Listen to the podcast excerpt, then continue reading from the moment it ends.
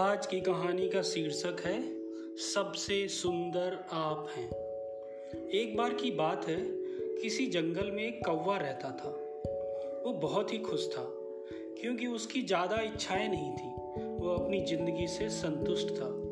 लेकिन एक बार उसने जंगल में किसी हंस को देख लिया और उसे देखते ही सोचने लगा कि ये प्राणी कितना सुंदर है।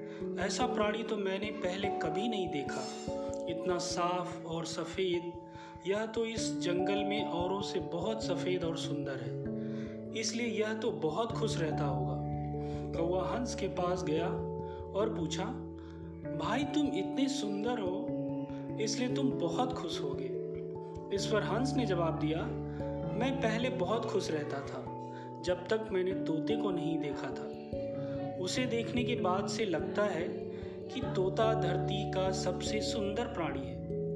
हम दोनों के शरीर का तो रंग एक ही है, लेकिन तोते के शरीर पर दो दो रंग हैं। उसके गले में लाल रंग का घेरा और सुर्ख हरे रंग का था। सच में वो बेहद खूबसूरत था। अब कौवे ने सोचा कि हंस तो तोते को सबसे सुंदर बता रहा है तो फिर उसे देखना होगा।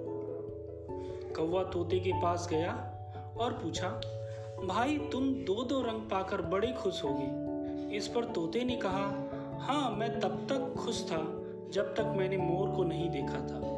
मेरे पास तो दो ही रंग हैं, लेकिन मोर के शरीर पर तो कई तरह के रंग हैं। अब कौवे ने सोचा, सबसे ज़्यादा खुश कौन है? यह तो मैं पता करके ही रहूँगा। इसलिए अब मोर से मिलना ही पड़ेगा। कौवे ने मोर को जंगल में ढूंढा, लेकिन उसे पूरे जंगल में एक भी मोर नहीं मिला। और मोर को ढूंढते ढूंढते वह चिड़ियाघर में पहुँच गया।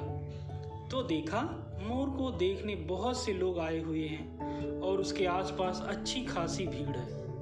सब लोगों के जाने के बाद कौवे ने मोर से पूछा, भाई, तुम दुनिया के सबसे सुंदर जीव हो। और रंग बिरंगी हो, तुम्हारे साथ लोग फ़ोटो खिंचवा रहे हैं। तुम्हें तो बहुत अच्छा लगता होगा, और तुम तो दुनिया के सबसे खुश जीव होगे। इस पर मोर ने दुखी होते हुए कहा, भाई, अगर सुंदर हूँ तो भी क्या फ़र्क पड़ता है? मुझे लोग इस चिड़ियाघर में कैद करके रखते हैं, लेकिन तुम्हें तो कोई चिड़ियाघर में कैद करके नहीं रखता। और तुम जहाँ चाहो, अपनी मर्ज़ी से घूम फिर सकते हो। इसलिए दुनिया के सबसे संतुष्ट और खुश जीव तो तुम्हें होना चाहिए। क्योंकि तुम आज़ाद रहते हो, कौवा हैरान रह गया। क्योंकि उसने, उसके जीवन की अहमियत कोई दूसरा बता गया। दोस्तों, ऐसा ही हम सब लोग भी करते हैं। हम अपनी खुशियों और गुणों की तुलना दूसरों से करते रहते हैं।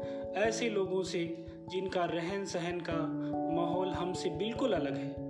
हमारी ज़िंदगी में बहुत सारी ऐसी चीज़ें होती हैं जो केवल हमारे पास है, लेकिन हम उसकी अहमियत समझकर खुश नहीं होते। लेकिन दूसरों की छोटी खुशी भी हमें बड़ी लगती है, जबकि हम अपनी बड़ी खुशियों को इग्नोर कर देते हैं। धन्यवाद।